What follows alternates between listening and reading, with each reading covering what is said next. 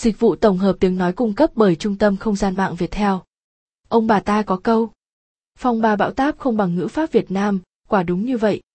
Là người Việt Nam, chúng ta phải biết cách sử dụng câu từ ngữ pháp thật chuẩn để thể hiện vẻ đẹp của tiếng Việt. Vậy câu trần thuật là gì, cách sử dụng chúng như thế nào? Hãy cùng Phan khám phá ngay trong bài viết dưới đây nhé. Câu trần thuật là gì? Câu trần thuật là một dạng câu tiếng Việt được sử dụng phổ biến với mục đích kể về một sự việc, sự vật nào đó. Người sử dụng câu này với nhiều nhu cầu khác nhau như miêu tả, nhận định, bày tỏ cảm xúc. Về tính chất về đối tượng đang được hướng đến. Capson Lite with 650 khái niệm về câu trần thuật Capson. Câu trần thuật có đặc điểm gì? Đây là một dạng câu phổ biến nhất, vậy nên đặc điểm hình thức của câu trần thuật không có gì đặc biệt như các loại câu khác. Ví dụ như câu nghi vấn có dấu chấm hỏi cuối câu, câu cảm thán có dấu chấm than được đặt cuối câu. Bởi vậy mà nó được nhận biết là một chữ cái đầu được viết hoa mà một dấu chấm hết cuối câu. Nhiều khi người ta cũng sử dụng những hệ thống dấu câu ở cuối câu để thể hiện cảm xúc cá nhân như dấu ba chấm, dấu chấm than. Câu trần thuật có chức năng gì? Như được đề cập ở trên, câu trần thuật được sử dụng với mục đích kể chuyện, thông báo, nhận định. Chúng ta có thể dễ dàng nhận thấy chúng được sử dụng trong những bài văn, cuộc nói chuyện, bài diễn thuyết. Không chỉ thế, chức năng của nó còn bao hàm nhiều chức năng của các kiểu câu khác như câu cảm thán, câu nghi vấn, câu cầu khiến. Một số ví dụ về chức năng của câu trần thuật như sau. Chức năng kể chuyện. Tôi đang kể cho đứa bạn nghe về câu chuyện xui xẻo của tôi ngày hôm qua. Chức năng thông báo. Cả lớp ơi, hôm nay thấy giáo báo là có bài kiểm tra đột xuất đó. Chức năng nhận định. Tôi chỉ cảm thấy khá ổn về bài kiểm tra hôm nay. Nó không quá khó, nhưng cũng chẳng dễ và hoàn toàn đánh giá được năng lực học sinh hiện tại. Chức năng miêu tả. Bầu trời hôm nay trong xanh lạ thường với những áng mây đầy đủ các hình dạng khác nhau, khiến cho tâm hồn những đứa trẻ con tha hồ chơi đùa theo trí tưởng tượng của mình. Chức năng văn bản. Điều 1. Nghiêm túc chấp hành nội quy của nhà trường và tích cực tham gia các hoạt động phong trào của nhà trường. Chức năng cảm thán. Bông hoa hợp với bạn lắm. Đặt câu trần thuật như thế nào? Bước 1. Bạn sử dụng câu với mục đích gì? Câu trần thuật được sử dụng với nhiều mục đích khác nhau, vậy nên bạn cần xác định rõ mục tiêu sử dụng câu này để đạt được hiệu quả cao nhất. Bước 2. Xác định các thành phần nòng cốt của câu. Một câu chuẩn ngữ pháp tiếng Việt là có đầy đủ chủ ngữ và vị ngữ. Vậy nên hãy có cách diễn đạt câu mà mình muốn nói cho thật chuẩn và đạt được hiệu quả giao tiếp cao nhất nhé. Bước 3. Bổ sung các thành phần phụ trong câu. Khi đã có đầy đủ các chức năng chủ ngữ và vị ngữ trong câu, hãy bổ sung thêm trạng ngữ, phụ từ.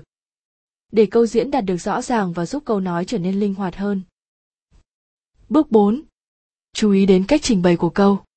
Để trở nên chuyên nghiệp và đảm bảo đúng chính tả câu, bạn hãy thực sự chú ý đến chữ viết hoa đầu câu, dấu chấm cuối câu và đọc lại xem có lỗi chữ nào không nhé. Câu trần thuật đơn là gì? Câu trần thuật đơn khác với câu trần thuật về cách dùng và hình thức của câu. Câu trần thuật đơn là một câu do một cụm chủ ngữ và vị ngữ tạo thành. Mục đích sử dụng của nó là dùng trong câu kể về một sự việc nào đó. Một vài ví dụ về câu này là Bông hoa đẹp. Trong câu trên ta, nhận thấy từ bông hoa đóng vai trò là chủ ngữ, đẹp đóng vai trò là vị ngữ và câu này được sử dụng với mục đích nêu ra một nhận định nào đó. Trên sân trường, học sinh đang chơi đùa rất vui vẻ. Trong câu trên, ta nhận thấy cụm từ trên sân trường đóng vai trò là trạng ngữ, học sinh đóng vai trò là chủ ngữ và cụm từ còn lại đóng vai trò là vị ngữ. Trong ngữ pháp tiếng Việt, câu trần thuật đơn có hai dạng. Câu trần thuật đơn có từ là và câu trần thuật không có từ là.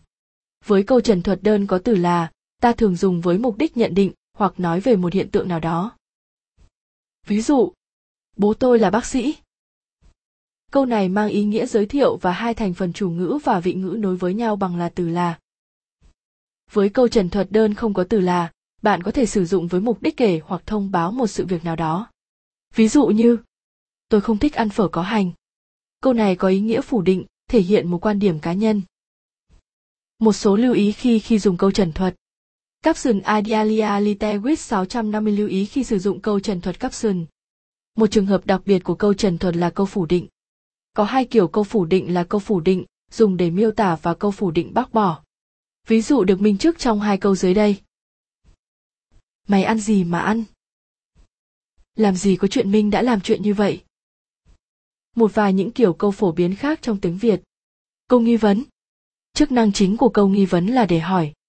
Bên cạnh đó, câu nghi vấn còn được dùng để thể hiện nhiều mục đích khác nhau như xã giao trong lời chào, ra lệnh đối với một người khác, hoặc có thể dùng để bộc lộ cảm xúc với một sự vật, sự việc nào đó.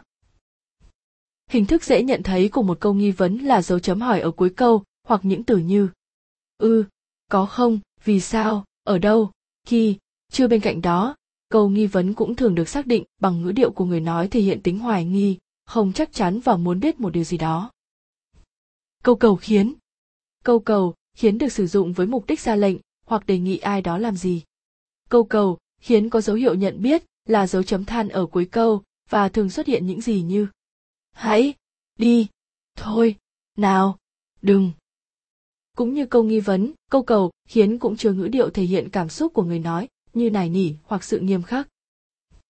Câu cảm thán Câu cảm thán được sử dụng với mục đích bộc lộ cảm xúc với một sự vật, sự việc nào đó. Dấu hiệu dễ nhận thấy của câu cảm thán là dấu chấm than và có các từ cảm thán như Ôi, trời ơi, than ôi, thương thay.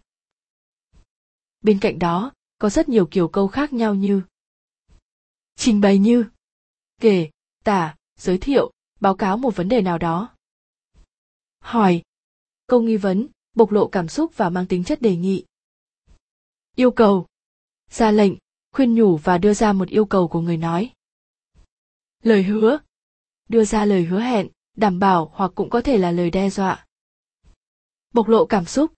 Thể hiện mọi trạng thái cảm xúc của con người là ca ngợi, ngưỡng mộ, nghi vấn, xin lỗi, cảm ơn, tức giận, hạnh phúc, tiếng Việt rất phong phú và đa dạng. Nhưng khi đã hiểu rõ về nó, ta có thể cảm nhận được vẻ đẹp tuyệt vời của tiếng Việt. Trong bài viết trên, với những kiến thức đầy đủ và mở rộng về tiếng Việt, mong bạn đã có được nhiều kiến thức bổ ích để áp dụng trong cuộc sống.